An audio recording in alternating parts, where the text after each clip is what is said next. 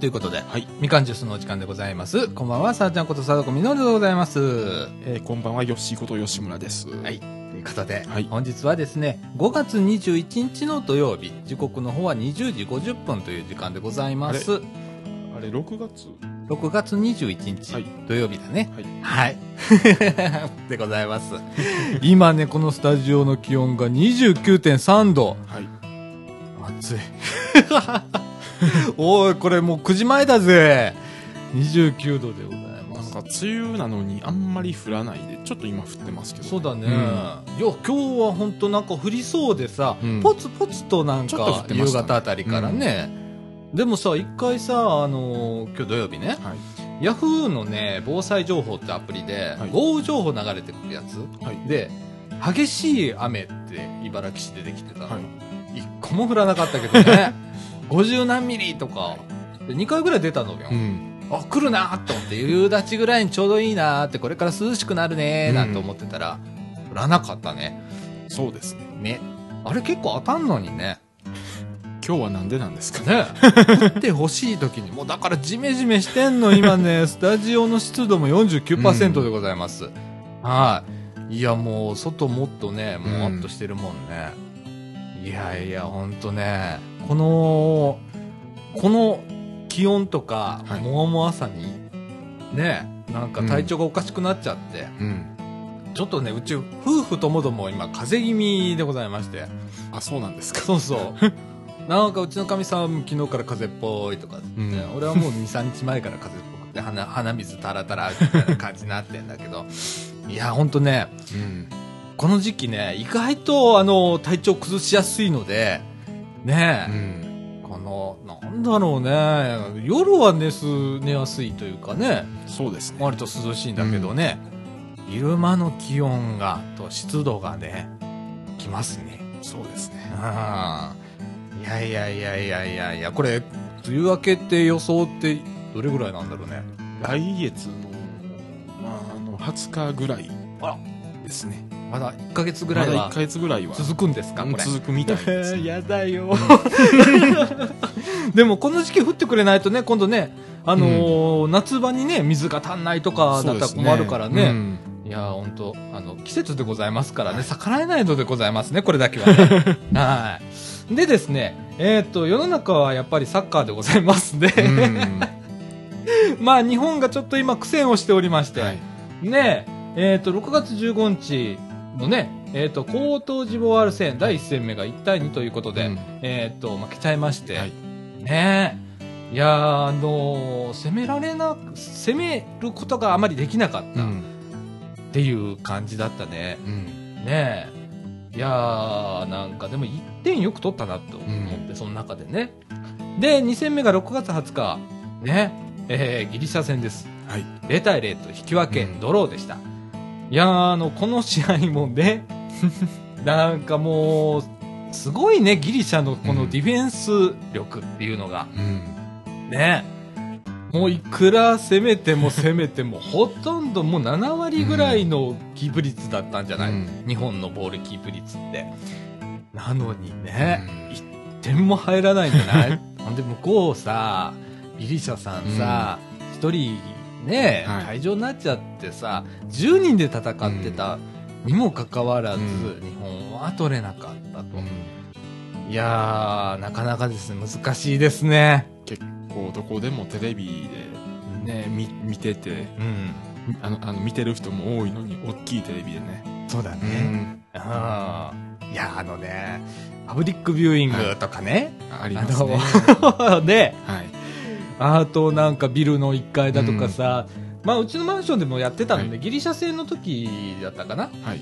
えーっと、あコートジボワール製の時かな、んマンションのあの1階のはい集会所で。えーっと、観戦会。ビール。朝からビールですよ、みんな。まあ、ちょうど日程的にもね、土曜日。そう、ちょうどよかったんだよね。で、結構ほんと人集まってて、あの、ちょっと覗いてきたんだけどね。えー皆さん、あの、朝からビールでしたね。まあでもだんだん時間があの早くなるんで、ビールどころじゃ。そうだね。いまだ次の予定はさすがにね、まあ5何も立ってない。時なんでね。そうだね。今度は6月25日の午前5時ですね、日本時間。コロンビア戦でございます。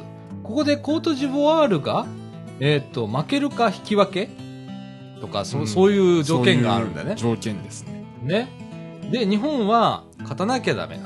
まあ、最低でも勝たないと。最低でも勝たないとダメっていう感じで。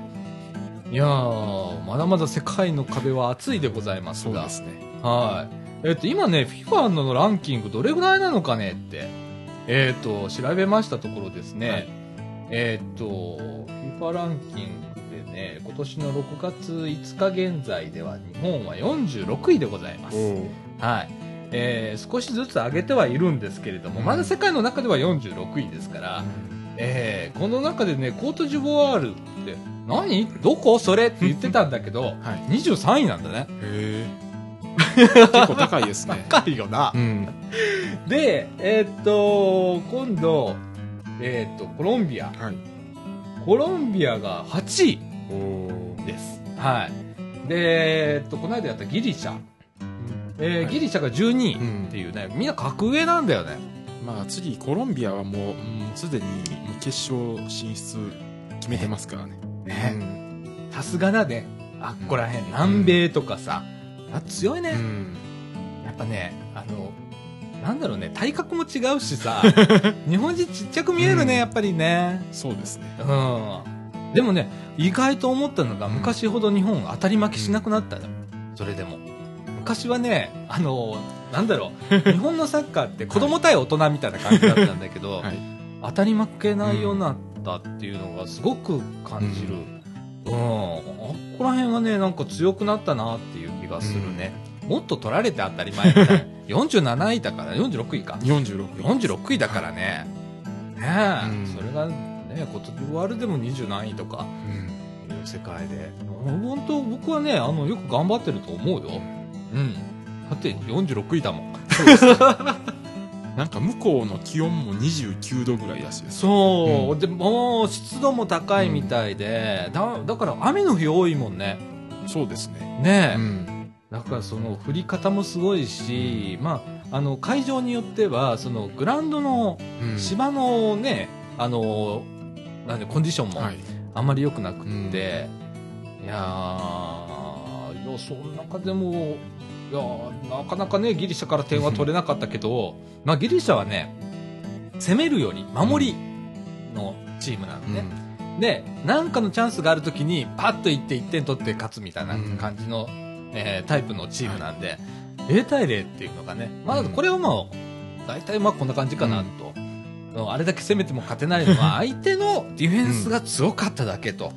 だから日本がそのシュート力がとかね、チャンス力がとかっていうような問題じゃなかったような気がするのね、めっちゃ攻めててあれだけバンバン打ってたけど、やっぱディフェンス強いわ、なあで10人であれだけの体力があるの結構下手ってたけど、い。やでもねギリシャすごいわ。うん。うん。ああ。コートジボワールも俺弱小かなとかと思ってたんだけど いややランキング見たらえらい上なんだね、ああ。いやその中で今度はいコロンビア戦でございます、ええ すっげえ格上だもんね。そうですね。ねでも本当日本がその中でこれだけの差でねうん。試合ができるようになったっていうのはねこれはすごいことでございますよ、はい。なえっと今度は8、えー6月の25日午前 5, 5時からですね、えーコロンビア戦でございます。はい。コロンビアはブラジルのの隣なんですね。そうですね、南米でございますね。うん。強いでございますよ。ではい。えっ、とどっかえっ、とどっか負けたんだって？もう敗退してんの？敗退っていうか決定してんの？どこだったっけ？どこですかね。なんかめっちゃもう強いところが。俺もさスペイン？スペインか。ねうん。ええっ、とグループスペインはどこだ？グループ B か。ねえいやいや。なんか今年、今回は天気の影響が大きいみたいですね。あうーそうだね。スペインでさえですね、ん。オランダに1対5で負けたりだとかチリに0対2とかね、ねえ。いやもうこれすごいよね。大番狂わせだよ。うん。すごいよね。でも分かんないんだよ。だからもう今あのサッカーの世界。うん。くよねっていうところが負けちゃったりだとか、ねえ、意外なところが勝ったりだとかしてるので、いやーあの、別な意味で面白いんだけどね。だから全然違うところの国の、日本の試合以外見てても面白いもんね。うん、あの、スタイルがいろいろあるから、そのサッカーのスタイルがさ、特色もね、チームによっていろいろあるので、やっぱね、面白いわ、サッカー。ねえで、おっさんになって分かったんだけど、はい。俺、あの、割と、あの、小学校の時サッカーチームに所属してたから、親父もサッカーのコーチだったりしてたから、サッカー少年だったのね。その当時ね、すっごいマイナー競技だったの。サッカーって。やっぱり、うんこう、少年野球っていう世界、はい。時代だったのね。で、今これ、これだけ地位が上がったじゃん。あの、バブルの時に J リーグができて、で、そこでサッカー熱がガーンと上がって、サッカーする人口がバーンと増えて、で、今ちょっと落ち着いたところっていう感じで、えっ、と、今度また野球がね、うん。あの、注目をされたりだとか。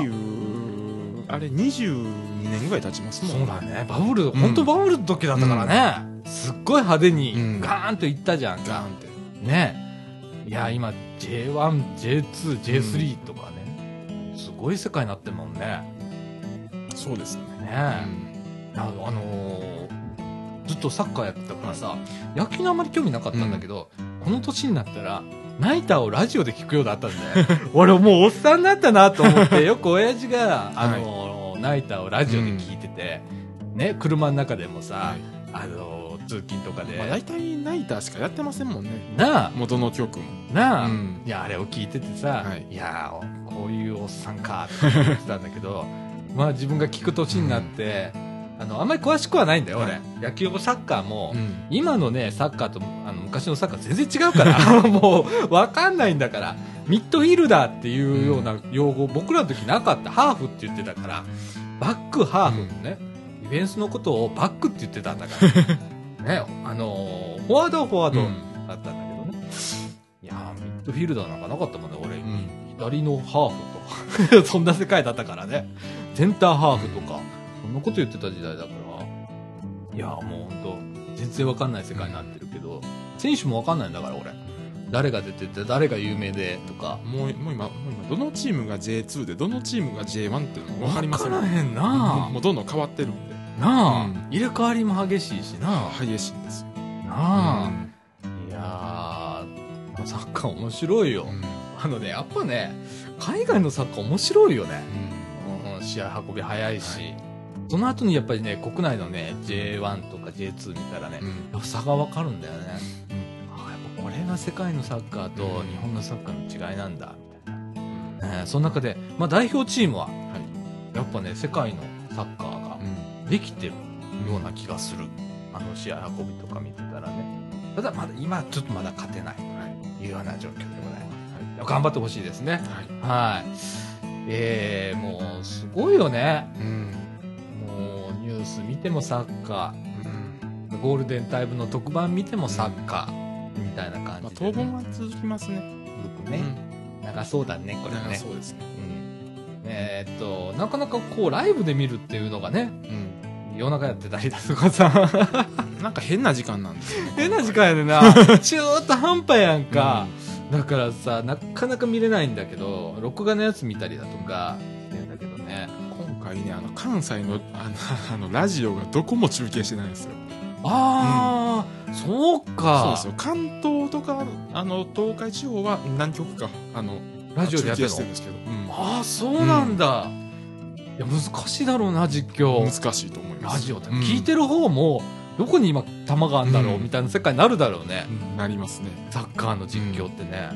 そうか、ラジオでやってんだ。面白いね。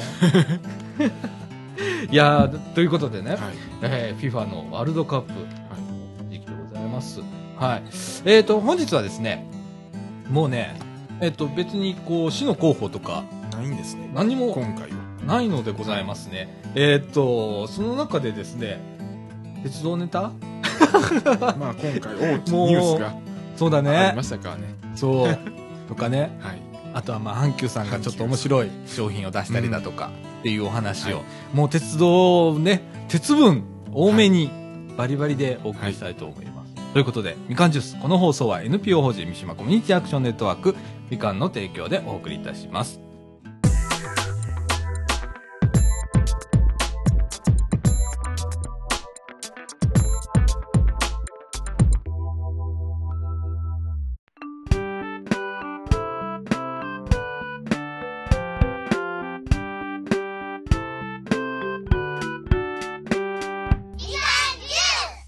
はい、ということで、はい。中枠一のお時間でございます。はい。えーっとですね、いきなりなんですけれども、阪急そばがですね、はい。パンを出しました。はい。というか、じゃあ逆なんだよね、本当はね。うん。阪急グループのフレッツっていうパン屋さん。はい。ね、カフェベーカリー。ね。ベーカリー。ええあのーよく駅中とかにある、はい。えーパン屋さんでね。うんえーっと、阪急そばのはい。カレーうどんパン、うん。それからきつねうどんパンはい。発売と。期間限定なんだね、これね。もうなんかカフェよりもす、阪急そばの方が、ものすごいき強調されてもうインパますね。クトこがものすごいね、これう。インパクトがね。ねえ。うん。えーっと、もう売り出してるんだはいね。もう売り出して、あの、この時間になったらもうないです。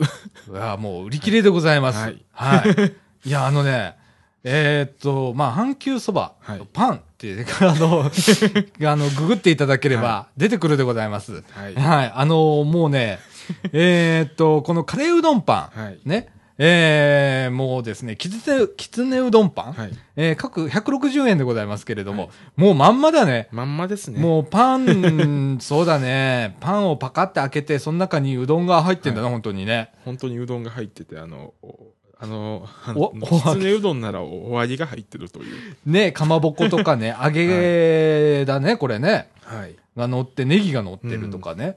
えーカレーうどんパンもですね、うんえーっと、これかまぼこが乗ってたりだとか、えーっと、揚げが乗ってたりするんですが、あの、このカレーうどんは30種類のあのスパイスを配合したらしいです。凝ってるね。いや、これね、はいいいとこに目つけたと思うよ、阪急さん。うん。ええあの、阪急そばだからね。そうですね。ね、特にあの、このね、掃除時会話でうん阪急沿線でございますよ。はい。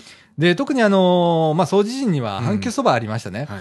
ええだからあの、親しんだ味なんでございますね。そうですね。ええその中でね、これはそそる。食いたいね、これねう。ん。いや、ほんとね、リアルなんだよね。リアルですね。意外とね。ああ。うん。これがね、人気のうどんがパンにとかっつって。で、出汁が絡んだうどんとパンが驚きの味なんて言ってキャッチフレーズがついてるんです考えてみたら炭水化物だらけですね。そうですね。あの、関西ならではのうん炭水、炭水化物炭水化物っていうね、ええやつでございますよ。はい。いやいやいや、これね、これ二段三段あんじゃねえかみたいな。ね、うん。あの、今これ、不思議なんだけど、反素なんだけど、はい。うどんできたから、はい。これ次、第二弾そばで来るな、みたいな。そばできますか。ねなんかそんな気がするんだけどね。阪急そばだからね。まあ、ええまあ一つのブランドですからね、阪急そばという。そうだね。いやー、これね、これは絶対に食べたいでございます。えっと、発売期間は6月15日から7月14日まで。はいということでですね、えっ、と、ベーカリーカフェ、フレッツカフェはい。の8店舗。これはですね、梅田店、重曹店、茨城店、川西野瀬口店、園田店、西宮北口店、はい六甲店、三宮店ということで。じゃあまそこでも買えますね。もうそこの茨城市駅でも。あ、そうだね、うん茨城市駅で買えるね。はい。ああ。いや、7月14日まででございます。い、や、これは本当朝、朝。これ朝一で行かないとダメだね。そうですね。いや、皆さん本当、あのね、一回ちょっとこれネットで見ていただいたら、はい。あの、意外な、こう、ビジュアルに、ちょっとびっくりをするでございますね。で、強風七味付きということで、そうですね。ええもう本格的でございますよ。まあ、今まで、あの、焼きそばパンはあったけど、こういうパンはないね初めて見ましたね。きつねうどんパンなんて想像つかないもんね、とりあえずね。そうですね。どういう、パンに、はい。だしでしょ？はい。きつねうどんでしょ？みたいな。まあ、カレーうどんパンは、まあ、100歩譲ってうんカレーパンがあるから、なんとなくわからんでもないような気がするんだけど、はいきつねうどんパンは結構これは、すごい、うん。ねえ。どういう風に味がついてんだろうっていう。まあ、だしですからね。うんうん。パンの方に味がつけてあるのか、ううんどんの方に練り込んであるのか、うんとかね。まあ、どっちにしてもすごい手,、まあ、手の込んだ手の込んだことだよねこ。とですね、これ。ねえ。まあ、うん160円ということで、ちょっと、ちょっと高うございますけれども、まあまあ、これは、はい。ええ一回このね、阪急沿線にお住まいの方はですね、特にあの、昔からね、阪急沿線でお住まいの方は、うん阪急そばとね、うん、きつねうどんは何回かあああの食べたことありますけど、うん阪急そばの方はなかなか美味しいですからね。ねえ、うん美味しいよね。ん。うん。いや、なんでも、それがパンに入ってるっていうのは想像できないんでですきよね。ないね。できないね。うん。うん、きつねうどんパンなんて特にね、わかんないね、これね。わからないですね。うんいや、だからね、カレーパンや焼きそばパンとはまた違った驚きの味が楽しめるそうですっていうでこれをみんな。な、ああのカフェで、あのコーヒーと一緒に食べてるんですよね。不思議だね、関議西人。不思議な光景ですよね。本当あの、関東の人が見たら、んどういう感じに見えるのかね。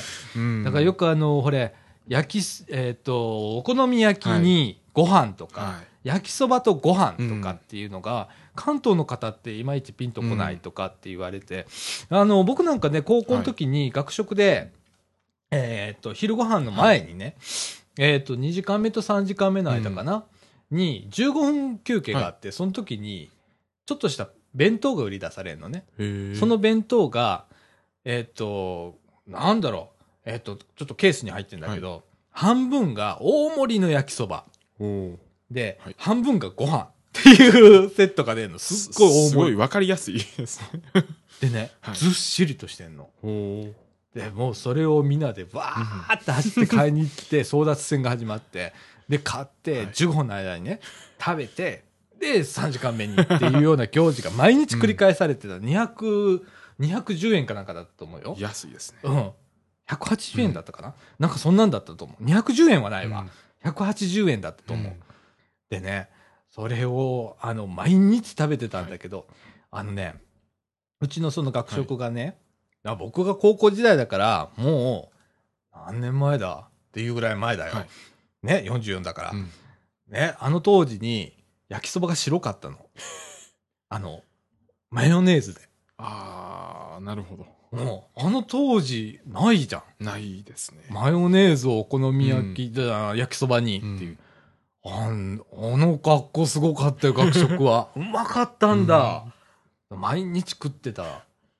ねえ、ほんと男子校だから、まあ、なせる技なんだけど。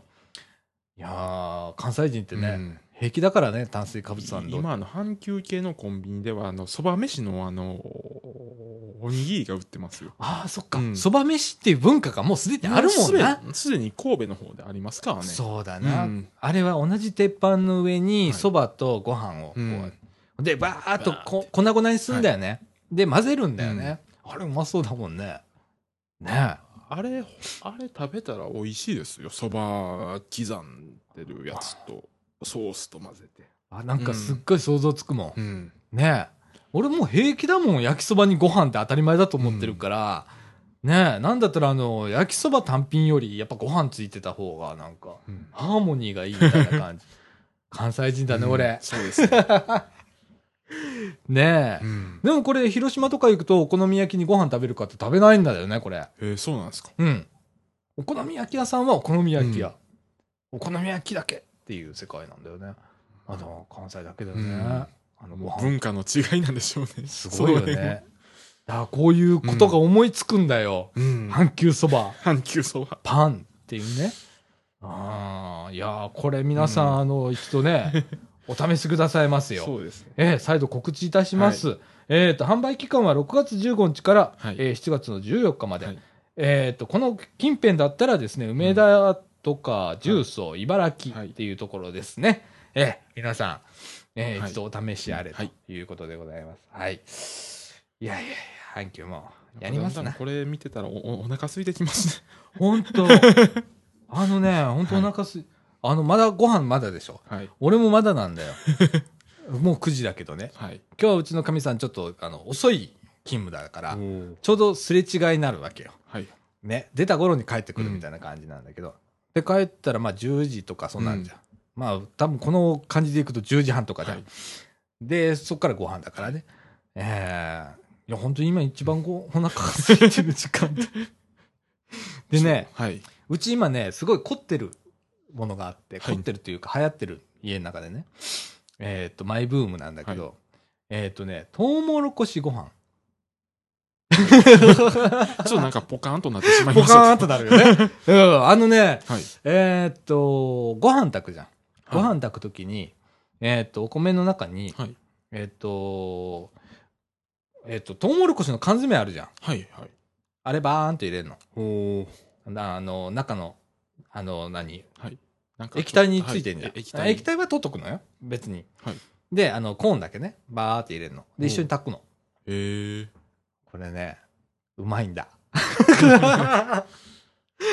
いや、あのね、妙にハマってて、それが毎日？えーっとね、今、うん毎日はさすがにね、胃が悪くなるの。トウモロコシトウってね。モロコシ。うん。だから毎日は食べれないんだけど、で、食べるときにね、そのほっかほかの炊きたてのやつに、ちょっと、あのー、マーガリンかバターをドンと乗せて、で、あのー味の素をちょっとやって、で、醤油をたらっとやって混ぜて食べるの。なるほもうね、ダメなんだ、あれ。やっちゃうと。ねえ、うまいんど。だ。へいやーで、今、トウモロコシハマってまして、もうそんな毎日と思い ますよ。週に、まあ、2、3はないね。さすがに。ーはい。うん、でも2は、今、トウモロコシでございます。はい。まあ、うちなんか混ぜるの好きだから、あのーおま、豆ご飯だとか、か。ああいうの好きだから、あの、結構いろんな混ぜてやるんだけど、い、やー、トウモロコシとうとう行きましたよ。とうとう。来はいましたか。で、それを食べ出すと、なんか時期的にトウモロコシ食いたくなるから、かみさんにトウモロコシ買ってきて、とか言って。で、あの、ちょっと塩もみしてね。はい。で、チンしたらさ、まあいい感じでこう、うまいんだわ。はい。ねえ、それをボリボリボリボリ昼間食べたりだとか してんだけどね。ええだからまあ、まあでもね、ほんと消化悪いんだよね、あれね。あれは消化悪いですトウ。モロコシってね、本当にね、あの、胃に来るね。きますね。うん。いや、でも美味しいでございますよ。のこれ夏来たらどうなんだろう。本当のトウモロコシの時期来たら、俺毎日多分トウモロコシ食ってると思うわ。もともと好きだからね、はいトウモロコシ。うんあの、ポテトサラダとかい結構うちするんだけど、うん必ずトウモロコシ入るから、とか好きなんだよ、俺も。だから、もう常備だよ。でね、びっくりしたの。はい。トウモロコシってさ、缶詰だと思ってたの、ずっと。その、えっと、バラバラになったやつね。まあ、トウモロコ、あの、缶詰に入ってるじゃん。最近、紙パック入って売ってるの。あれ、偉いと思った。うん。もうカンカンだったら、もう、こう、まあ、再処理できるんだけど、はい缶の日に出しゃね。紙パックだったら、紙の資源ゴミ出せるじゃんか。そうですね。うん。ねえで、結構、こう、バリバリって手でこう、はい破れて、そのままビーってできるから、ああの、ああの、缶だったら下の方に何粒か残るんですよ残る残る。あのね、紙パックいいんだ。そこらへん。そそれだったら残らないですもんね。うんほんとね、扱いやすくって、うんあれは考えたなと思って、あの、意外なもの見つけたなって。今それハマっておりますよ。うんええあの、昔あの、独身時代に一人住まいしてて、はい。その時によくやってたのが、トウモロコシのその缶詰に、うんえっ、と、フライパンの中はいにもうだしごとバーって入れて、うんで、その中にマーガリン入れて、で、塩、塩コショウと、はいえっ、と、マーガリン、うん。炒めんの。それで俺ご飯食ってた時代あったからね。貧乏な時代。それ、それが毎日続いたりだとか、いいじゃないですか。卵とかいい入れて食べますわ、コーンの代わりに。うん。絡めるやつうまいよね、あれ。そうですよ。あれ美味しいんで。あれうまいよね。で、ちょっと、ちょっとバターみたいなの入れて。あうんあああれもなかなか美味しいんで。美味しいよな、そうだよな、本当あのーなんだろう、すっげえ貧乏な時代があった時は、もうすっごい、すっごい食生活だったから、オイスターソースってあるじゃん。はいオイスターソース自体は高いんだけど、何でもかんでも野菜炒めにうんオイスターソースをちょろっと足して食べるとか、い炒める時にね、うんオイスターソース炒めとかはいっつって、よくやってた。俺友達と 3, 三人ぐらいで、それやっちゃうね。うん本当あの、キャベツにオイスターソース絡めてはい炒めただけ。それとご飯とかっつって友達と喜んで食べてた時期があって。いやー、懐かしい。うんございますよ。ねいやーあの、マイブームとかありますかなんか？マイブーム？は、これにハマったとか。なんだろう。最近、あのーうううなぎのかば焼きのタレをうん。チャーハンにして、ああ、それうまそうだね。なかなか美味しいんですよ。よよ卵だけ絡めて。はあ、うんはあ、はあ、はあ。あ、チャーハンにするときチャーハンにしてああ、なるほどな。うんそれいいな。でああ。風味はうなぎ。なあ。じゃあ、うなぎ自身高くなったじゃん。で、あの、あの、なんか、なんかタレって残りやすいんですよ。うんうんうん。だからもう。それを入れて。なあ。うん。あと、タレだけ売ってんじゃん。売ってますよ。なあうんああれが安いんで。わかるわかる。それもね、うん貧乏時代やった。タレだけ買ってきて、あの、うちはまあ炒めなかったけど、ご飯に声かけて、今日うなそういうのも丼だ。美味しいですよ。美味しいもんな。うんいやいや、もうね、はいなんかうなぎもすごく高くなって、なんかね。ね、うんなんか中国産とか多くなったじゃんか。やっぱこう、ジューシーじゃないっていうかね、国産の昔のやつに比べれば、ね、やそうですね。っぱちょっとこう、物足りないような感じの、ね、サイズもちょっとちっちゃくなったりだとか、それが結構高いんだね、今ね。今高いですね。もう庶民の口には入らなくなってきた。うんね、その中でまあ、絶滅危惧、なんかね、候補日みたいな本のうなぎがね、なんねかそうなってるみたいで。ね、やばいよ。ん。本当に口に入らなくなる。な、なりますね、これは。ね。うん。いやー、でもそれ、その中でまあ、あのー、ナマズとかね、うん代替で、はい。あのー、黙って食ったら分かんないらしいよ。うん。ナマズって。なんかテレビでやってたみたいですね。なねなんか代替するものっていう、いうなんか特集かなんかで。はあはあ、なんかあの、泥臭いとかなんか感じがするんだけど、意外とこう、いうんいける。分かんねえ、みたいな感じで。もう俺分かんなかったらいい人だから。うん、あの、全然こう、ナマズでも、まあでも、まあでも多分何も、あの言われずに、うんあの、並べられても多分分からへん。分からへんかもしれんな。うん。ああ。いや、でもそういう時代に、うん。まあいいんだけどね。またそのうち増えてくれればね。でまた食べれるようになれば、うん美味しいうなぎがね、はい帰ってくればいいんですけど、また養殖とかね、そういうのも今始まってるみたいで、うんね、日本うなぎも養殖の時代みたいなことになってくると思いますけれどもね。ええあの、マグロもね、そうですね。近代さんがはい近代マグロっつってね、養殖して。近代マグロのなんか店が銀座にもできたみたいですね。ねえ、うん。すごいよね、大学。すごいですね。ねえ。いやー、なんか白浜もあんだよね。近代マグロの。そうですね。あと串本にあるのかな。うんあとこの間奄美大島行った時の奄美大島にも近代が。水産の試験場があって、あそこもマグロだった。だからすごいよね、近代ってね。生産してるんですね、もう。うん。いやー、なんか、うん。それをちゃんとこう実用化して、うんね、マグロ、ね、すごいよね。うんあうまいんだってね。みたいですね。食べたことないですけど、まだ。ね、俺も食べたことないけど。ねえ。いやーあの、安く、ね。安くで。安くねっていうのがね。やっぱ今なんか、物が高くなったような気がして、よね、うん何もかもが、こうね、そうですね。もう車乗ってもガソリン高くなってるし、みたいな。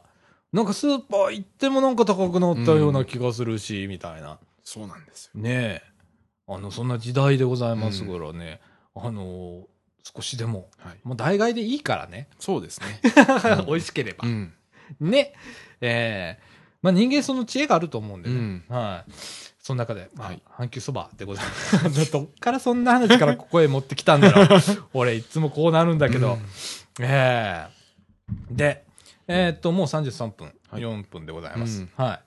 えーっと、今日はもう鉄道シリーズでこのまま突っ走ろうと今思い日ますけれども。はな、なんか鉄道関係のニュースが、ね。なんかいっぱいあそうですね。るみたいで。うん。はい。中川国では、はい。ちょっと JR さんのはいお話をはいしてみたいと思います。はい。はい、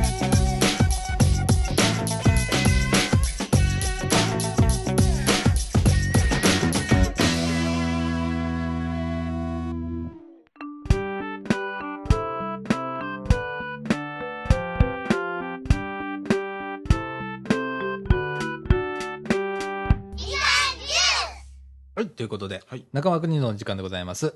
はい。えーとですね、はい JR 西日本さんがね、まあちょっと、大きく勝負に出たね、これね。ちょっと勝負に出すぎかなっていうぐらい。出過ぎときたか。うんそう、あのーですね、えーっと、これは6月19日発表だったんだよね。はいあの、プレスリリースでは、JR 西日本のね。そうですね。で、あのー、227系という、はい。えー近郊型の直流電車の発表をしましたと。うんいうことでね、これはどういう車両かというと、はいまああの、えーっと、まあ車体はね、ここの新快速と一緒うんですわ。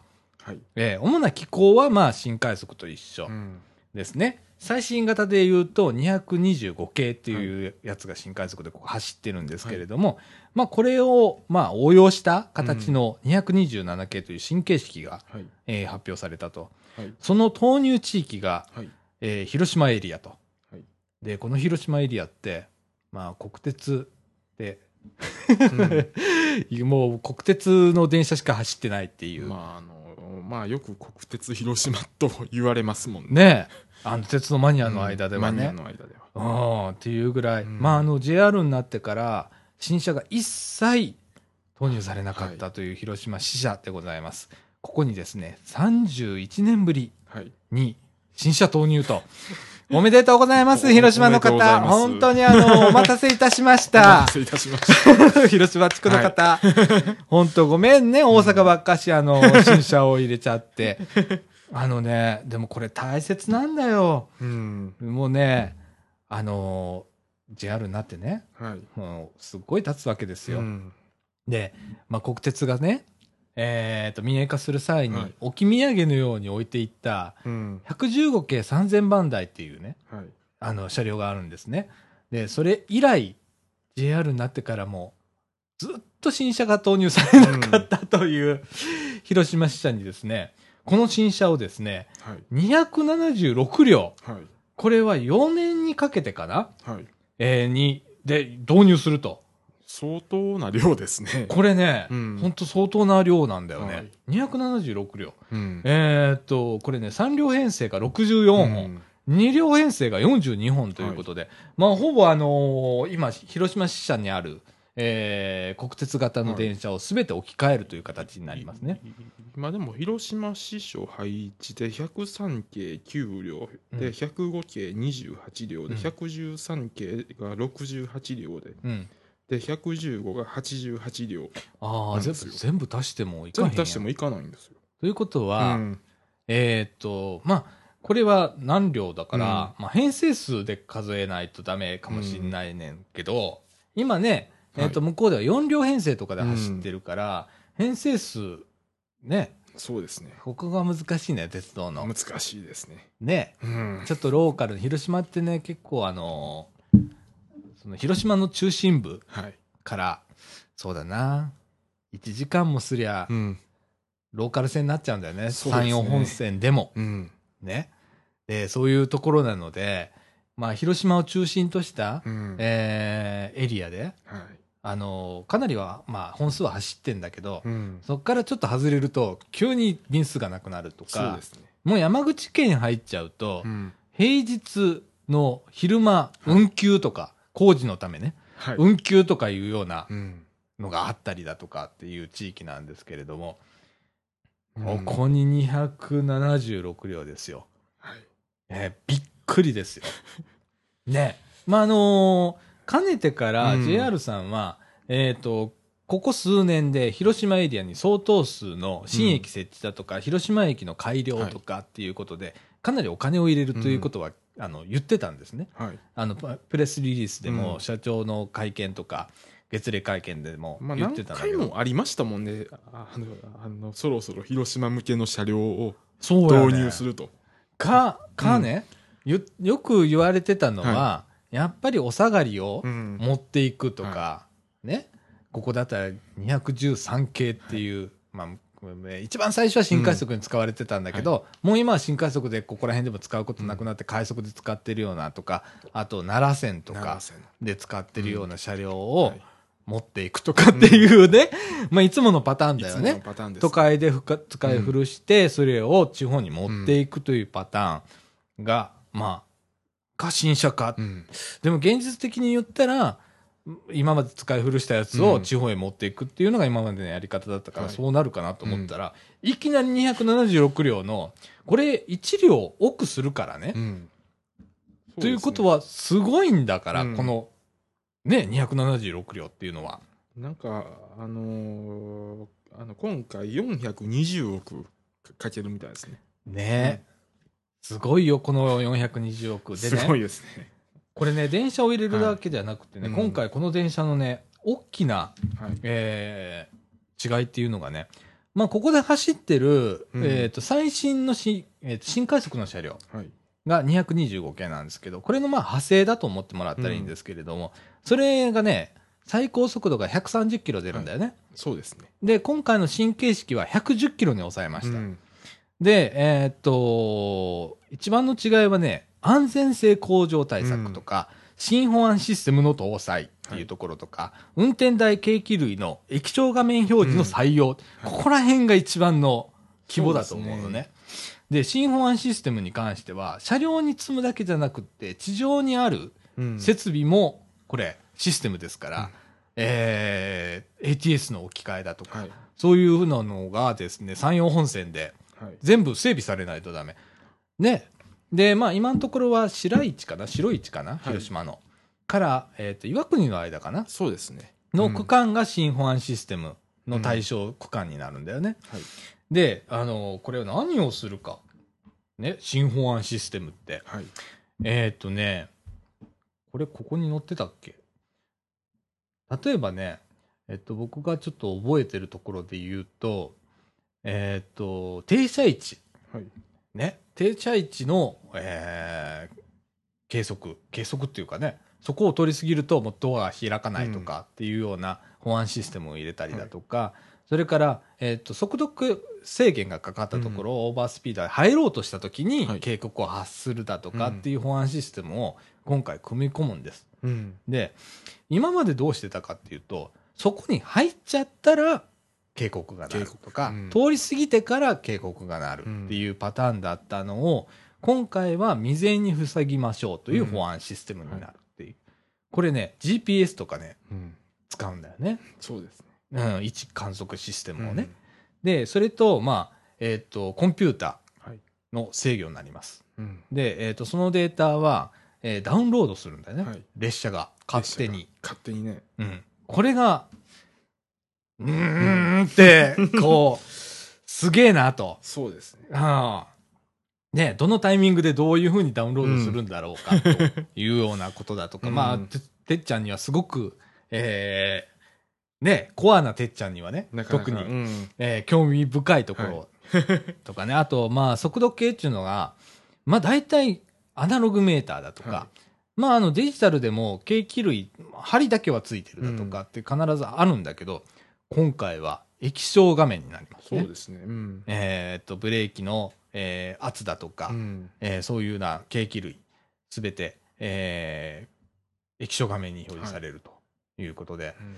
まあ、阪急がね、一部、そうですね。ね、うん9300系とか、新形式の1300系もそうかな、うんえー、京急類が液晶画面になってとまあ、か、関東の鉄道はほとんどこれみたいですけどね、今。そうだね。まあ、JR がね、今回こういうことをするって、うん結構画期的なことだと思うのね。そうですねアナログ重視うん。で、うんあの、まあ、言ったらね、あの、鉄道の運転手になるときに、あの、すごい訓練があって、はいあまあ、試験にも出るんだけど、えっ、と、運転中にね、はい速度計を隠されるんだよね。で、今何キロ？はいっていきなり言われるんだって、教官に。へえ。で、それをプラマイ2キロで答えなきゃいけないっていうのがあるんだけど、はいそれじゃないと通らない。で、えっ、と、一回運転手になっても、毎年そういう確認試験があるのね。で、もう、その時期になったら、うんあの、みんな、こう、シミュレートするんだって、隠して、隠して。うん自分で、あ、だいたい今何キロだな。あだいたいあの、えっ、と、河川の、はい。えっ、と、鉄柱あるじゃんか。あれのカウントで。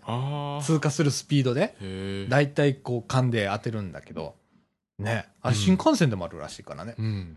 すごいよね。すごいですね。もうね、プロだぜ。うん。プラマイ2キロって車の運転してても当たんないから。ねえ。いやだだってね、この間面白かったのが、えっと、これ発表されたやつだよね。はい。JR 西日本の中で新快速運転してたら、うん。えっと、どうも2本ぐらい装着しちゃうと。うん。運転手がおかしいなと思って、で、自分のカウントしたら、やっぱりこれはちょっと速度計おかしいぞと。ってなったら、はいやっぱり速度計壊れてた。うんで、途中で運転やめたんだって、うんその人の判断。俺だから、機械より自分の個体感が合ってる？うんいくら超、このスピードで、超うんその速度計見て運転してても早くついちゃうから、うんこれはおかしいぞ。自分の感覚で見てみたら、やっぱりおかしい指令に電話かけたら、あの、もうそこで運転ってやめましょうと。今 JR ではそういうことやってんだけど。ね。あの、ね、もしこううん液晶画面、コンピューター制御だから、パーンって切れたら、うんうわってなるよね。なりますね。とりあえずなるよね。うんね液晶だって壊れるからね。うん。でも、ちゃんとこう、人の目で、人の感覚で列車を運転するっていう技術を、運転手さんは。この阪急さんも皆さん、どこの施設さんもやられてることなんですけれども、はい。ね。すごいよね。すごいですね。だからね、こういう新保安システムっていうのをどんどん入れるは入れるん、うんまあ、予防、防護ってよく列車では、はい。鉄道用語では言うんでね。えっ、と、防止と防護っていう言葉があって、防護っていうのは防いで、えっ、と、守る。はいえっ、と、で、防止は防いで止めるっていう、うえー二つの概念がはいあるんだけど、今回防護の方にうんかなり、えー力を入れてる。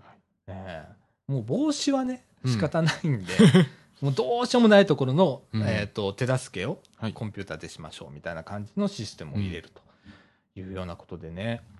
いやー、すごいね、ほんとね。いやー、こういう車両がね、はい。こう地方にどんどんと入ってくれると。うん。嬉しゅうございますね。そうですね。もう関西いいですよ。うんあの、ふなんだったら広島支社から古いの引き取って走ってこられたら いいですよ。はい。で、このね、はい車体もね、ちょっとあのーまあ、デザインは基本的に、えーっと、ここの新快速の一番新しいうん225系を継承してるんですけれども、カラーリングがちょっと変わってて、はいえーっと、これね、赤い。ラインが入ってるんだね。ああんまり西日本ではない。デザインだね、デザインですねこれ。ねえ、うん。なんとも言えない感じなんだよね。うんまあ大体西日本ってブルー系が多いですもんね。あのコーポレートコーポレートカラーがね、そうそう、それをね、飛び越しても、うん。うん。赤に、それもね、深い、濃い赤うん。に行きましたね。で、えっ、と、これね、JR 西日本のホームページはい開いていただければ、えっ、と、プレスリリースで載っておりますんで、えっ、と、デザイン見れますけれどもね、いやいや、これ、いきますな、これ。きますね。ねえで、これは、えっ、と、この色？はい。は何をイメージしてたんだっけ？なんかあの、もみじとか、ああの、厳島神社ほうほと、あと、あと、カープですね。やっぱカープか。なんかこの濃い赤を採用したところに、あーっていう。うん。うん。ねえ、今ほれ、広島カープもはいヘルメットとかに、あの、松田の、ねはい今アクセラとか出てるじゃんか。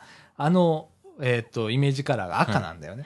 あの塗色をそのまま、あの、ヘルメットに、あの、塗装してんの。ー。へえ。だ塗料一緒らしいんだわ。だからあの、反射もすごく、広島カープのヘルメットかっこよくって、今ちょっと濃いめの赤で、同じ色使ってるもんね、これね。同じ色ですね。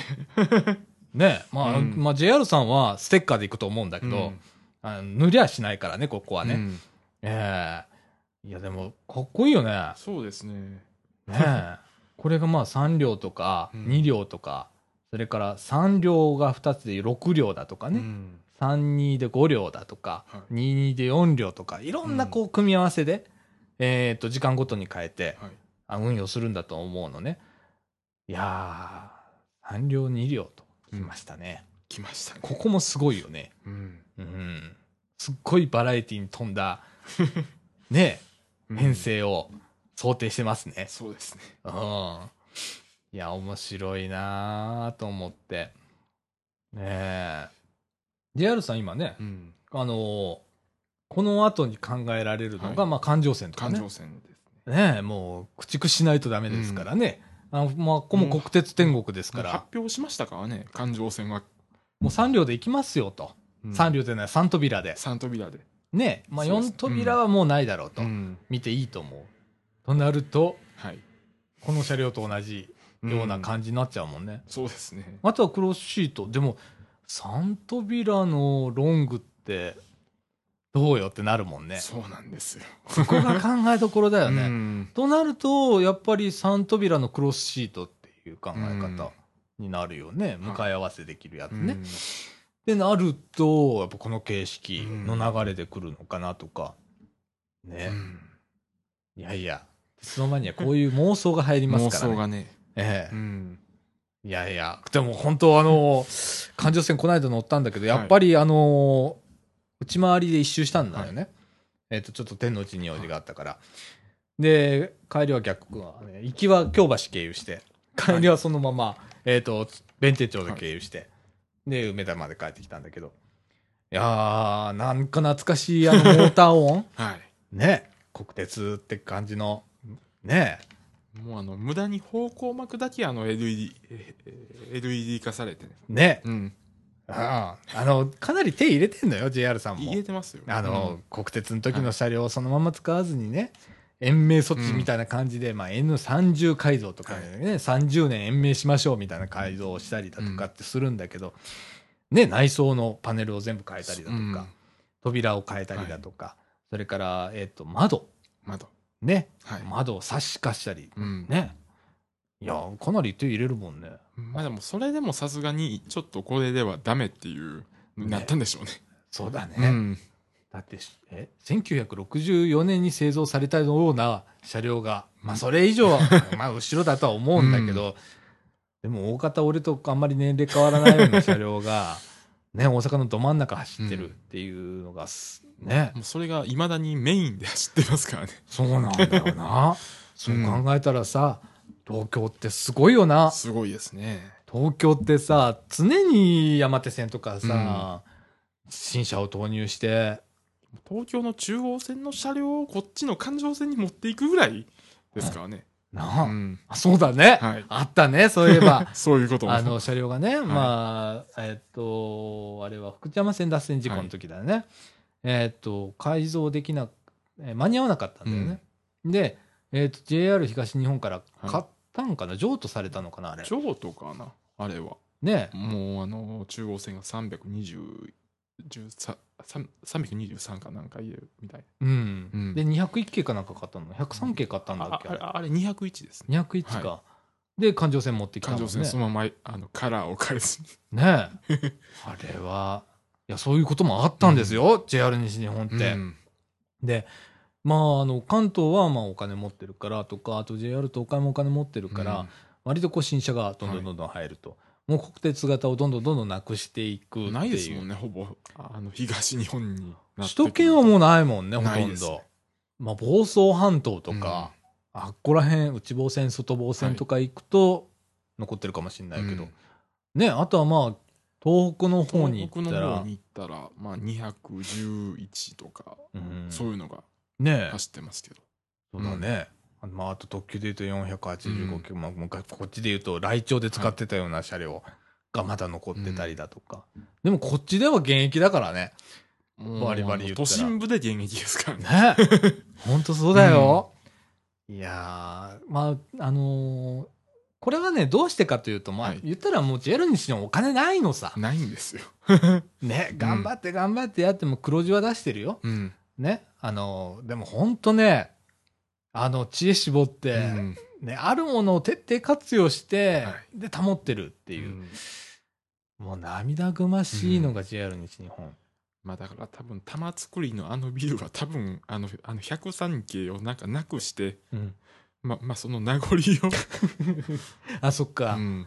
玉造りの駅のね、はい。駅舎の上えに駅舎がねなんかもう。電車みたいになってる。電車になってますからね。ね。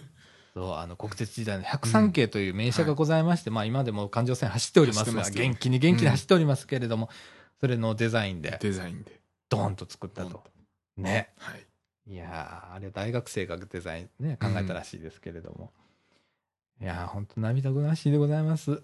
その中で本当に頑張って、はい本当にあの、31年ぶりに、広島、おめでとうございます。すごいですね、でも31年ぶりっていう。31年ぶり。でも一気にやるとは思わなかったよ。うん4年かけるんだけどね。うん。4年かけて、まあ全部、まあ置き換えていきましょうと。まあ今あるのが103系、105系、それから113系もありますね。115系ありますね。あと、えーこの4形式、4形式。す、えー、べ、て置き換えとはい。いうことで、まあ、両数からしても全てをもう変えるんでしょうね。変えるでしょう。うん。変われ。変われがすごいよね。うん。ねえ。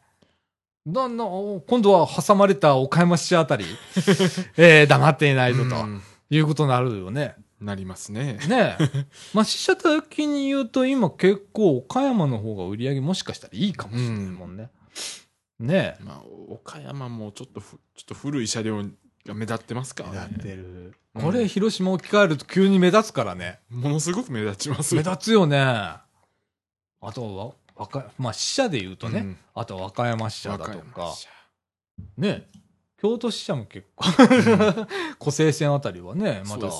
国鉄型が走ってますからね、あの、あの緑色の緑色のありえない一色塗装のね、カエルみたいなのが走ってますからね。ね、カエルみたいだよね、あれね。びっくりするよね。うん。うんいやー、この話にどれぐらいついていけてるか、はい。わかりませんが、皆さん、ついてきてますか、ええあのー鉄道って結構面白くって、すごく新車入るときに何を俺らワクワクしてるかって、どんな、こう、機能が入るかだとか、あと、それを入れることによって他の線がどうなるかだとかっていっぱい波及するんだよね。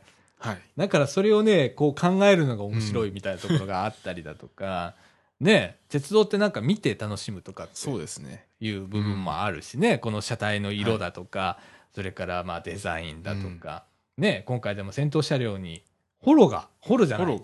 あれなんていうのあれ。えーっと、よくね、今、うん列車と車両と車両の間に落ちないように、うんえーガードがついてんだけど、それ先頭車に先頭車に。ペコンってついてんのね。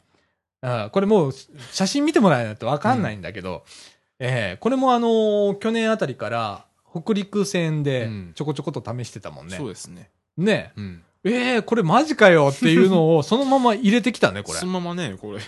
おうこれ多分521でやってたのをそのまま。そのまま行ったね、これね。持ってきてますね。ね うん北陸でやってたのそのまま行ったね。俺冗談かと思ってたんだけど、あの、もうちょっとスマートにつけて自動格納でこう、はい。あの、一体型になるかと思うと、そうじゃなかったもうね。公式で出出ちゃったんで、もうこのまま行くもんねこ。のまま行くんでしょうね。いや、これ、ん。うーん。落としなかったらいいんだけどね、うん化石リオンとか。うん。ねえ。先頭にこんなつくんだからね、羽みたいに。うんどうかね。これは、これはちょっと気になる。風切り音が。ねえよくあの、運転席の窓開けてたら、ピューっていう、あの、笛吹いたような音が鳴るじゃんか。あれと同じことなんないかなとかね。もうでも来年、来年春にはもうこれが見えるんですよ。そうだね走ってるのが。楽しみだねう。ん。ねはい。試運転まあこっちでやるだろうしね。うん。うん。あの、多分作るのは近畿車両とか、うんそこら辺が中心になって、辺が中心でしょうね。大阪で作るでございますよ。はい。あれどこの駅だっけ？近畿車両って、徳近湾。畿車両は徳湾があっちですね。関西本線、関西本線。ね、うん。徳湾っていうところがありまして、そこに近畿車両っていうね、車両工場があって、まああの今ね、JR 各社、うん。えー鉄道のせい、電車のつの言ったら、えー車両の製造メーカーを買い漁っております。鉄道各社。ええあのーご多分に漏れずね、うん。東海さんも持ってるし、に日本車両、うんね、子会社に収めましたね。えっ、と、JR 西日本は近畿車両を、うん。えー収めましたね、子会社に。えっ、と、東、ん？東日本は？えーと東日本は、トランスなんちゃらっうん。ていう会社、なんかね。ね、持ってるよね。ああ、もうね、これだけの大量増備って西日本でも珍しいん珍しいじゃ。ないかと思いますよ。あのね、都市部でも、うん。225系って200何両ないでしょ？ないです。まだ未だに。ねえ。ほとんど223ですからね。223だよね。あれも改良に改良、うんまああれもかなり経つからね。かなり経ちますもんね。ねうん導入してから。うーん、その中の270、27です。あ、276両？276両。すごいなあ、410億円？うん。すげえ。でございます。なんかあのーなんかあの、えあああの 電車の方があの、あの、駅よりも新しくなるんじゃないかっていう。いや、本当そう,、うんそうだと思うよ、広島なんてね。あの、本当んまあ、20分走ったら、ホームに人がいない駅があったりするから、ねえ、はい。うん。まあ、広電とかね、あるからね。うん。なんかそれを、なんかあの、ものすごい露骨にあの意識した色と、かもしれないな、これな。これね、デザイン的にな。なんやかんやとつけてますけど、う。うんん、意識してるな。意識してますね、これは。うん。いやー、本当、あの、JR さん、いや、よくやってくれましたよ。ねこれ地方にね、うんあの、目を向けるっていうのは今の社長さんずっと言っうん。てはって、あのー地域とともに、えー進むっていうのを一つのキーワードにしてはる、うんえー今の JR 西日本の社長さんなんですね。はい。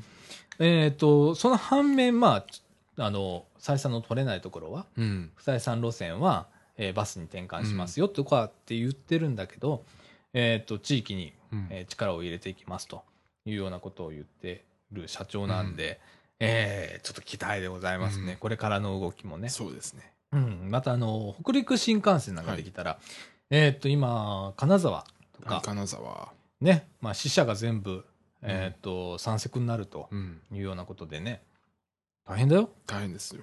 サンダーバードどうすんだろう？みたいな。なんかサンダーバードは金沢止まりで、あなんか行くみたいですね。そうだねう。ん。で、なんか、あの、サンダーバードから接続する新幹線が、うんなんか、ああの、富山まで走るみたいです。あ金沢か個の、あれになるんだ。ああの別個のダイヤ的にうんそれも露骨だね。まあ一応西日本ですからね。そうだね。うん富山。うん。ちょっともうかわいそうだよ、なんか西日本。なあ。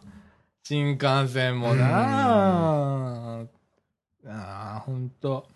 あのね、皆さんね、ちょっとね、あのー興味をちょっと持っていただきたいところがあって、鉄道ファンからのは、まあみんな思ってると思うんだけど、えっ、と、JR って、はいえっ、と、6社あるんだね。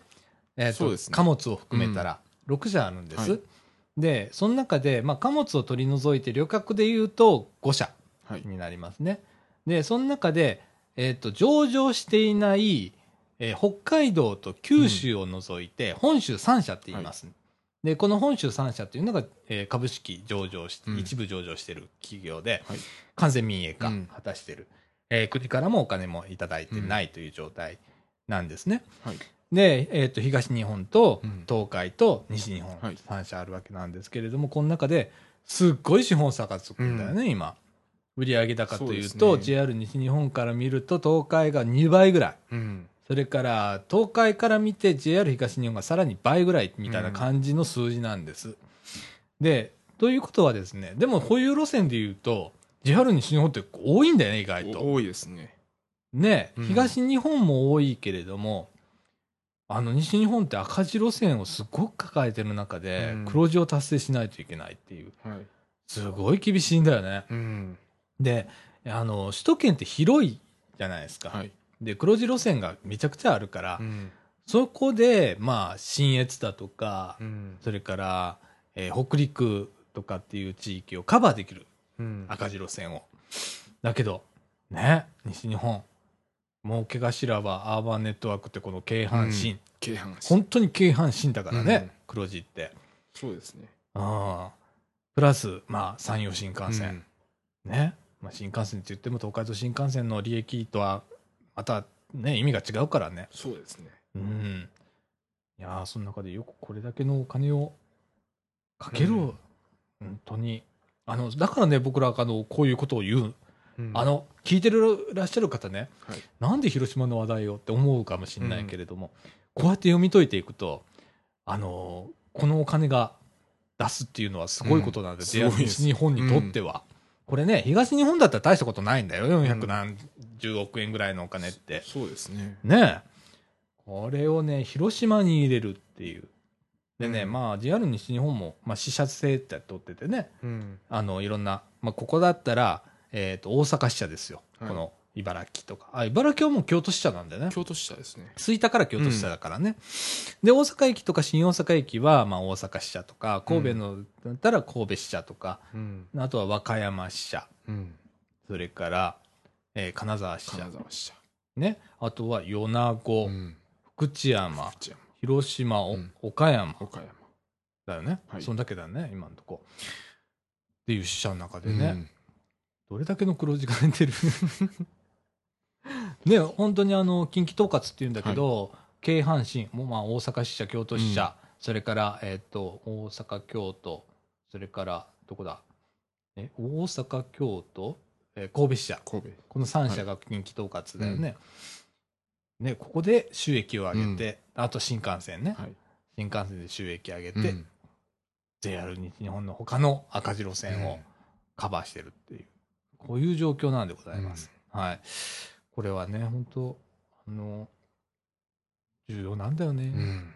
ね、都会で外をこう、はい。カバーするっていう、だから都会にお金をこうかけないと、うん乗ってもらわないとダメだから、まあ、ここら辺では新車いち早く導入したりだとかってするよね、設備が良くなったり、駅の駅舎の改良も進んでるしとか、あるけれども、まあ、新駅もまだまだできますしね。ねうん。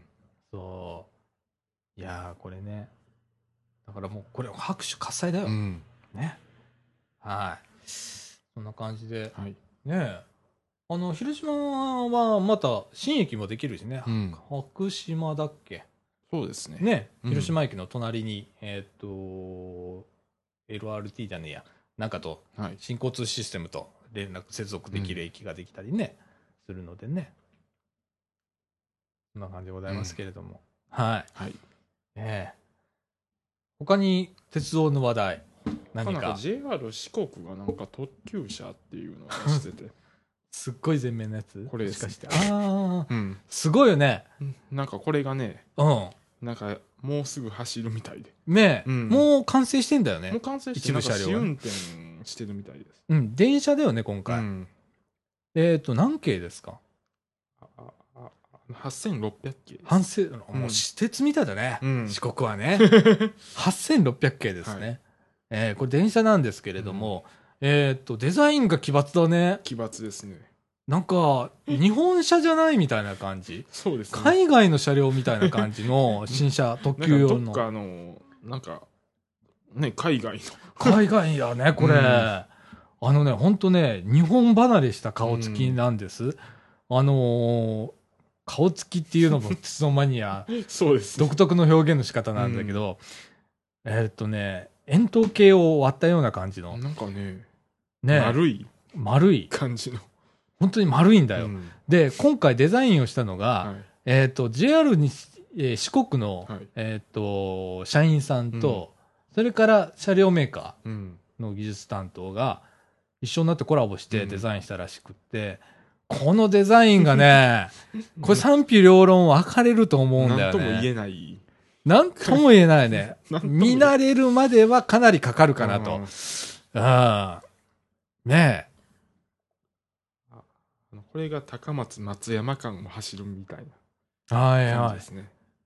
そうなんや。うん高松、松屋、え？高松？ですから松山。あ、松山か。ああ、なるほどな。うん。はいはいはいはいはい。ねえ。うん。いやいやいやいやいや、これはねねこれはね、これもまた見てください。うんはい。8000? えっと、ええっと8600。8600。はいまあ JR 西日本8600かなんかで検索してもらったらねあ、ごめんなさい。うん JR 四国のね、はい。8600系で検索してもらったらうん出てくると思いますけれども、すっごいデザインです。はい。はい。あの、ちょっとびっくりするよね。ちょっとびっくりしますね。私鉄ステータスだよね。もううんなんか、JR の枠は超えたね。超えてますね。デザイン的にね。うん。で、日本も越したね。そうですね。うん。なんかちょっと、なんか東南アジアっぽい かかもし雰れない囲気ですね。どっかの地下鉄海外のみたいな。外国の地下鉄にこんなデザインあったよね、みたいな感じの。独特のデザインでございます。はい。はい。これも見物でございますね。そうですね。はい。あと、あの、阪急ではい。1300系ってね、あの、投入されて、うん新車がね。新車が投入されたんですけれども、まあ、うんピタリと見なくなっちゃってて、俺まだ見たこともねえし、乗ったこともねえんだけど、うん。1300が旧車で1301がなんか、ああの、走ってるみたいあ、です。知ってるんだ、うんじゃあ。今、2編成あるの2かな？編成ですね。ねはい。そのうちの1編成がいろいろこう、支障があって、故障しちゃってって、今、車庫に入ったまんまで、旧車扱いって、はい。ね。旧車って結構な、結構な。ね、うん。まあ、イエローカードぐらいの 位置にあるんだよね、言ったら。そんなに走ってないんですよね。ねえ、投入されたばっかりなんだけど、いきなりの旧車でございます。はい。あの、復旧の見込みがあったら旧車にしないからね、うん車席って残そうですすね。あの、車両も戸籍と一緒で、うん車席っていうのがあって、はいその車席で旧車っていう扱いになると、まあ、休んでるうん。車だよっていうことで。ねこれ、ねえ、どうなんだろうね。どうなんでしょうね。なんか、えらい根本的な何かがあるような気がするんだけどね。ああ、でも1301の編成、1は走ってるからねうん。いやーね、いろいろあるでしょ？鉄道の中の。ね？あの、鉄道って面白いんだよ。あの、いろんなことがあるからね。うん。うんそうですね。うん。ここから読み解けてくれる何かもう、んい。ろいろあるので。はい。いやーそそんな感じでね。うん。そうですね。えー鉄道業界もうんいろいろとあるわけですよ。はい。はい。えーっと、そんな感じかな？うん。そんな感じですね。そんな感じかな？うん。なんかいろいろね、JR さんもキャンペーンやったりだとか、ああとあの、和歌山の方にね、はい。新しい、あの、季節列車なので臨時列車？そうですね。が9月からね、12月まで。ね、はい。えーっと、どこ区間あの、串本から新宮ね。またすっごいとこ行ったうね。ん。ね、で串本新宮走間。るのが、あの、キティちゃんですね。キティちゃん電車ができるんですが、うんまあ電車と言っても、これちょっと新しい機構なんだよね。うんあの、J、うんと、ディーゼルで、ディーゼルで。えっと、エンジン積んでんだけど、うんそれで発電をして、モーター回して走るっていうね、えー新しいハイブリッド型になるのかな？はい、そうです。車両になるんですけれども、えっと、まあ、まだ営業運転はしてないような車両でないですね。。9月からなんね。あの、この間まで JR 四国で試運転してたんだけどね、うんそこでね、貸し出して。それも、あの、近畿車両がね、はい。貸し出して試運転してたやつを9月から、今度、規制線の、えで、あの、あの、列車名が、ああの、ハローキティ和歌山号っああ、じあの、ちょうどね、その時期にていうね、のに決まったらしい。そうなんです。観光キャンペーンがね、うんあるんだよね。ディスティネーションキャンペーンっていうんですけれども、これが和歌山であるんですけど、それに合わせて投入と。うんで、まあ3ヶ月ぐらい、3ヶ月ぐらい。はい、走りますというようなことで。まあこれも試験的なもんだからね、うん失敗こけないから、まあ串本と新宮あたりに収めとこうかみたいなうんのが見えてきますね。なんか黒潮に接続するみたいなんで。そうやろ？うん串本から。そうやろ？でもそのまま乗り通すよな。うん。わざわざそれ、まあ乗るんだろうけど、ね、車内がどうなってるかだよ。あとは？車内出てたっけ？車ああの、内装も出てました。出てた、あの特別ななんか、まアトラクションっぽいようう。なん感じなのかね。はい。ね、また皆さん、あの、ぜひお乗りくださいませ。和歌山ディスティネーションキャンペーンがはい入っておりますからね。ええあの、うんああの土曜と日曜とかああの休日の33日間走るああ、みたいな。3ヶ月で33日間。うん。ということで、ございますよ。もうちょっと南へ来てほしいという、そうだね。和歌山の。本当。ね。JR 西日本の和歌山支社の。もう本当。やばいからうねん。白浜から向こうはやばいからね。そうですね。ね。本当このラジオでは何回も取り上げてるけれども、ね。規制線はやばいでございますよ、はいあの予告しときますよもう今。和歌山まで行くのもやばい感じですからね。うん。でしょ？うん。うん。まあ、あの、特急の需要があるから、い白浜まではなんとか持つでしょうと。本数から見てもね。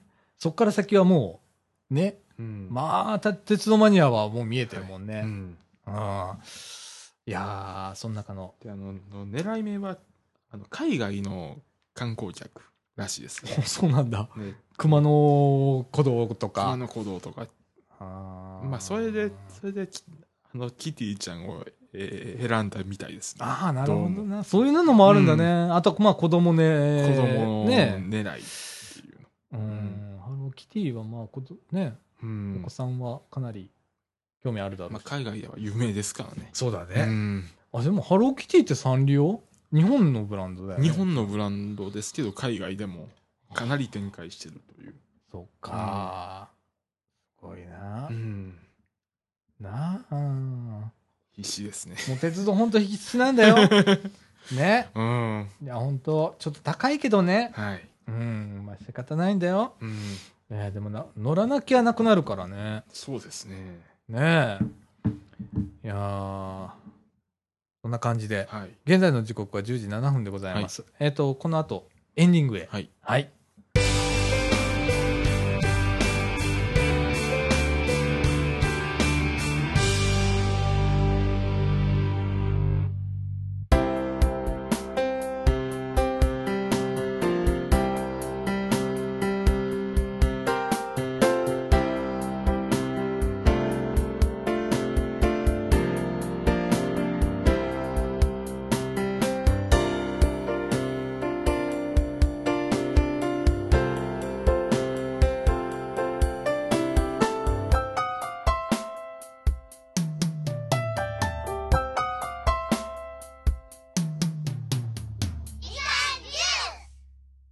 はい、ということで、はい。エンディングのお時間でございます。はい。はい。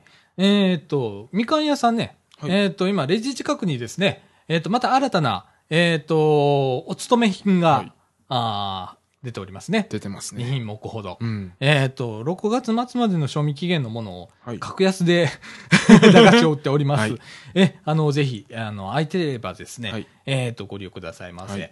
ははいい。えっ、と、私、しこたまで買いました。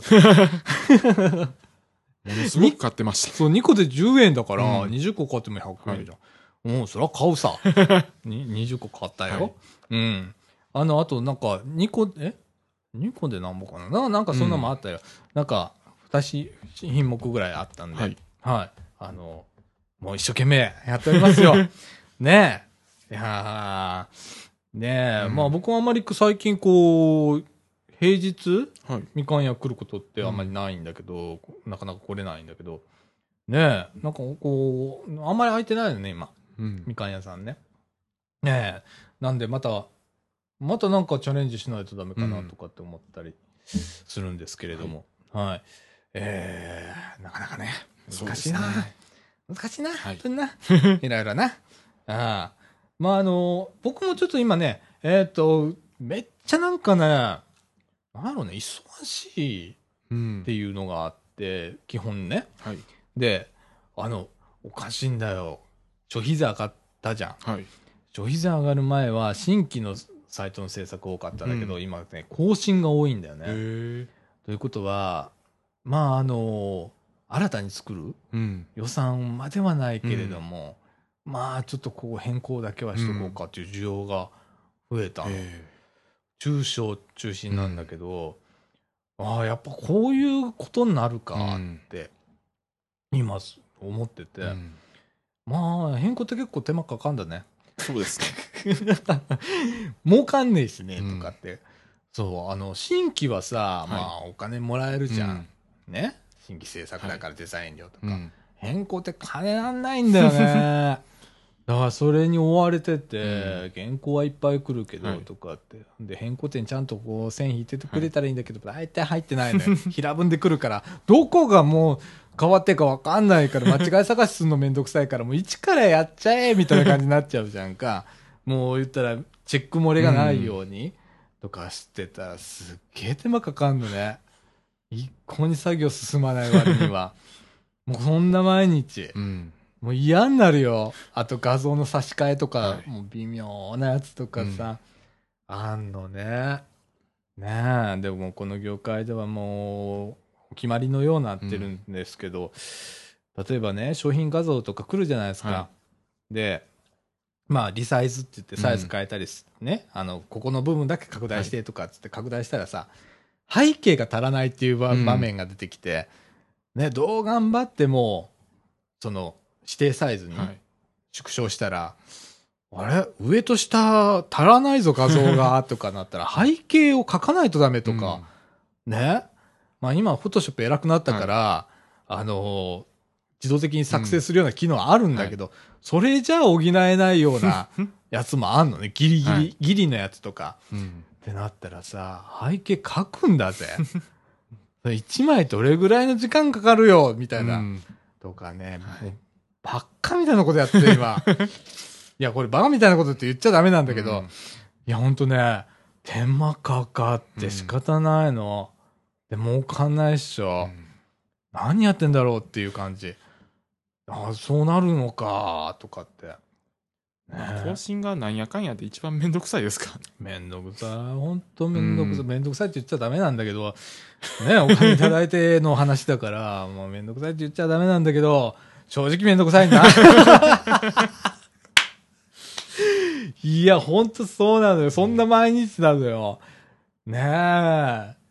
だからさ、もうほんと細かいじゃん。うんで、間違え、まあ、そのその前にね、お客さんにこう、はいテストサーバーの中でこう、うんあの、チェックしてもらうんだけど、間違えられないしうね、んねえまたこう、リリース日が決まってたりとかしたら、もう余計にもう間違えられないとかあるからさ、もうピリピリだよ。うん。ねえ。いやーこれがまた続くんだ。消費税が次上がると、あ上がる時まで続くんでしょう。ああ、やだね。またその時期になったらね、3ヶ月ぐらい前からさ、はいシステムの更新の準備作業とか始めてさ、ほんで、またほれ、あの、連携システムとか組んでたらさ、それをまた帳票に出す。プログラムの書き換えとかもしないとダメだからさ、うんお客さんのとこ行かないとダメじゃんか。っていうような日々がね、だからはい俺消費税上げんだと。うん。消費税上げた分だけ、その、小売店とか、うんそういうのとこシステム入れ替えないとダメだからね。もうそれで 倒産したとこもありますからね。ある今と思うスーパーとかでも。ね、うんで、コンピューター業界特需って言われるけど、はい儲かんねえかんな、うんこれ言うとくけど。本当、うんウェブのシステムはもう、そういうのは織り込み済みで作ってあるから、儲かんないんだよ。でもうん手間かかんだ。手間はね、うんお客さんのとこ行かないとダメだっていう手間はかかんの。だからね、本当ね、あの、こう、消費税が上がるだけの影響じゃなくって、そういうところにも波及するっていうことも考えてほしいよね。あの、ね、機関システムとかでさ、融通の効かないシステムだったら逆に儲かるんだよ。うんね、システムをこう変えないとダメだからお金くださいみたいなこと言えるんだけどさ、もう織り込んで作ってあったらどうしようもねえじゃん。ねパラメータ変えるだけとかさ。ねうえ。んいやーもうほんと、頑張ろはい。う。ねこの夏に向けてもう、だからね、あの、今ね、ちょっと食べてんのよ。はい。ちょっと、あの、食えない時期って言ったら変だけど、その、食欲があんまりなかった時期があって、10キロ痩せたじゃんか。で、今さ、夏バテしたらダメじゃん。そうですね。もうこれ、うん。だからさ、今食ってんのよ、とりあえず。でも、体重ね、リバウンドするかと思ったら、うん68キープ、おお。今。で、ちょっと血圧高めなんだよね。うん。あの、えっとね、今ね、あごめん、iPhone だった。アイ iPad か。血圧つけてんの。血圧計で測って。うんでね、まあね、大体上が141とうんかそこら辺だと思うんだ。えっ、と、そう、139とかね、おお。141とかそこら辺で推移してんの。はい。下がね、84あんの。うん。で、えっ、と、高血圧って、うん。こう、カレンダーには出てくるのね、ちゃんと入力したら。あとね、体重がね、68.85。うん体脂肪率が19.5、うんこれと俺体脂肪ってよくわかんないんだけど19.5ってどんなんなのかねまあ、標標準ぐらいですよ。標準ぐらい、うんねえ、うん。俺だからこう10キロ取ってた時ってどうなってたんだろうね ほんとねどうなんですかね。ねうん。え。で、こうやってね、つけてんの、今。はい。うんでもずっとこう、あの、血圧も測ってなかったので、病院行った時に血圧計がありゃはい。測るけど、うん通路とかに。でも家、まあ一応、あの、あるんだけど、はい。測ってなかったのね。でこの間久しぶりにこれをつけてみようって言って、うん今、夫婦つけてんのよ。iPad に。で、えっと、電池が切れてたからね、最初。うん。もう電源入れたら電源入んなかったの。壊れてるこれとかって思ったら、なんで電池がなかっただけで。で、今、毎日、朝と晩、うん。測って、で、体重と、で、体脂肪も今出るからうね。ん。いや、あ、すごいね、今体重計。すごいです。3000円ぐらいの体重,、うん体重計でも体脂肪出たり、骨粗鬆症じゃないわ、骨密度うん。が出たりするんだね。すごいです。ねうん。あれをつけてますよ。うん。ねえ体重見てたら面白いようん。食べたら本当に増えるからね、ううんん。でちょっと動きは減るしね、うん。面白いね体重計って皆さん本当のあの、はいこれからねあのジメジメとしたうん時期でございますけれども、これから2ヶ月ぐらい続きますからね。ねでその後急に暑くなったりとかね、しますんでね、うん。はい。あの今のうちに体力つけてねうんちょっとあのー気温が低い間に、うん。